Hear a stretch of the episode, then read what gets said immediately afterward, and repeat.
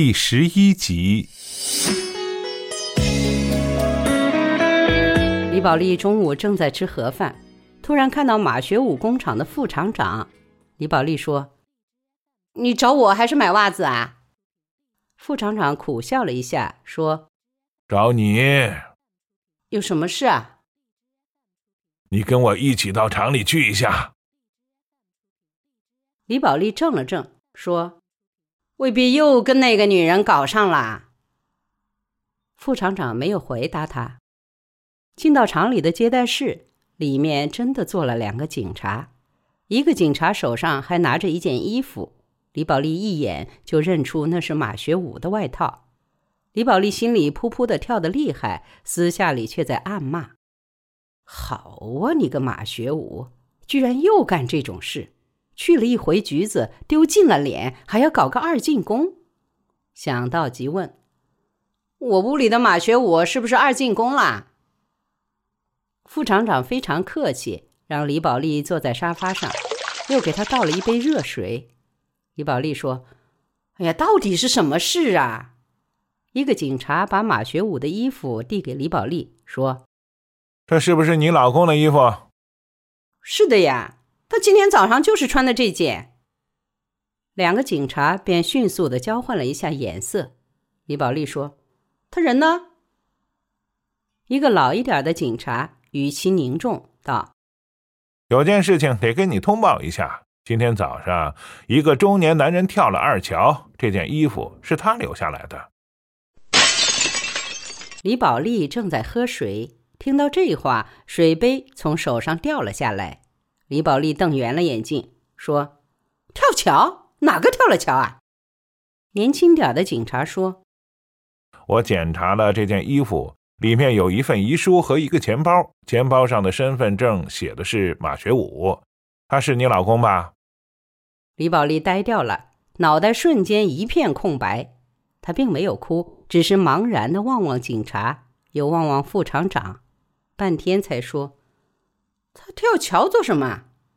老一点的警察说：“你老公跳桥自杀了，尸体一时还没有找到。”副厂长急切道：“嫂子，你要扛住啊！学武的爹妈还不晓得。”警察把马学武的衣服递给李宝莉。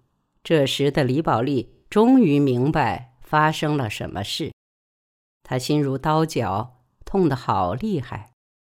她知道自己并不是痛惜马学武的生命，她痛惜的是别的，但这别的是什么，她也不知道。他的泪水涌了出来，在眼眶打着转转。警察帮助李宝莉从马学武外套口袋里掏出一张纸，这就是马学武的遗书。李宝莉好一阵定睛，才看清楚，遗书很短，只有3行字：“人生是这样的痛苦，有些事情我无法面对。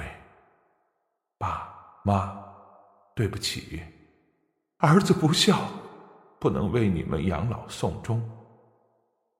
我还要求你们帮我照顾好小宝。小宝，对不起。以后的算术题全都要靠你自己做了。”马学武的笔记，李宝莉很熟悉，以前他就是用这样的字给他写过许多的情书。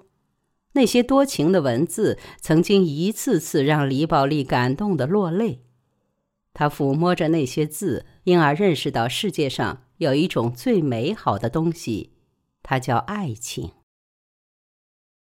现在呢，马学武在他最后的文字中却连一个字都没有留给李宝莉。李宝莉手上的遗书顿时变得冰凉，这冰凉通过李宝莉的指尖一直传达到她的内心，她心头的痛立刻硬化，眼泪也凝固成冰。李宝莉眼眶里的泪水全部都退了回去，一滴也没有流出来，但旁边的人都被她的脸色所吓着，以为她要疯掉。其实她的内心刹那间只剩下了一个内容，就是怨恨。马学武的尸体在3天后找到，李宝莉没有看，大家也不让他看，因为水泡过后的尸体已经不成人形。厂里本想开一个追悼会，李宝莉说：“不用了，这么个死法也没有什么好悼念的。”厂里觉得也是，厂方和同事都认定马学武的自杀是因为承受不起自己下岗这一事实。如果一个人因为下岗而自杀，厂方若还悼念，后面其他人的工作就很难做了。李宝莉的说法为厂里解了围，厂长大松了一口气，立即表示要给马学武的抚恤金追加1000块。火化的那天，李宝莉带着小宝去了火葬场，李宝莉的爹妈也去了，他们寸步不离李宝莉，生怕她有个什么闪失。李宝莉说：“爸爸妈，你们放心，我不得像马学武这样窝囊。”马学武的几个朋友还有副厂长也去为马学武最后送行，马学武的爹妈没有现身，他们两人一获悉马学武自杀的消息，齐齐倒下，被送进了医院。遗体被白布蒙得很严，在被推进火化炉的一刹那，小宝突然叫了起来，他高喊着爸爸，不准工人送马学武进火化炉。几个大人上前扯他，居然费了很大的劲儿才把他扯开。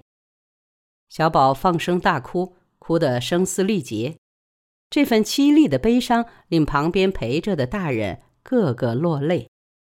但是李宝莉仍然没有哭，她咬着唇，盯着炉子，一言不发，也不劝小宝。小宝哭着哭着，突然举起双手，对着李宝莉身上一阵暴打，嘴上且说：“赔你赔你赔我的爸爸！”小宝的话，李宝莉听起来真是惊心动魄啊。旁边的人忙七忙八地安抚小宝，李宝莉望着小宝，只是冰冷着脸。副厂长满怀歉疚走过去说：“嫂子，对不起，是我对不起你和小宝，对不起学武。我不该把他下岗的事先跟他说，让他没有思想准备，我该先……哎呀！”李宝莉又一次不等他把话说完，便打断了他。李宝莉说：“这跟你没得关系，他要死啊，是他的命。这世上下岗的人有几多啊？哪个不难过，哪个不伤心？一难过了，伤心了，就都得去跳桥啊，都去寻死。长江里的水是用来喝的，还是用来泡死人的？我早就想通了，这种男人根本不值得为他哭。他光顾自己的感受，却一点也不替别人想。他有没有想过爹妈这么老了，他甩手一走，他们怎么受得住啊？他有没有想过儿子这点小，以后没得亲爹来疼，他又怎么受得住？我倒无所谓，不管他活着还是死了，这把生活我总是得扛的，再累再难再委屈，我都不得去死。我不能光疼我自己，我的命不是我一个人的，我活在这个世上还有蛮多的人需要我，我有责任陪他们一起过日子。我不能让我一屋里的人为我担心，为我操心，更不能让他们为我伤心。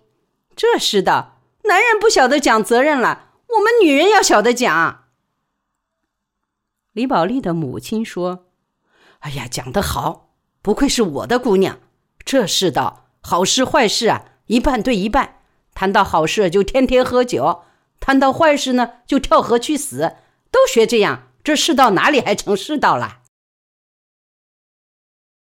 副厂长听得发呆，觉得眼前这两个女人的两番话说的实在是大义凛然，而且话浅理深，一时间他竟无语。李宝莉的腰被母亲狠狠地抻了一把，心想：是我学了妈的为人，还是妈最了解我呢？夜晚月凉如水，公公婆婆都在医院里输液，两个人住在同一间病房里，不时长一声短一声的嚎哭，声音凄厉哀伤，如刺如刀，每一声都将李宝莉坚硬的心动透。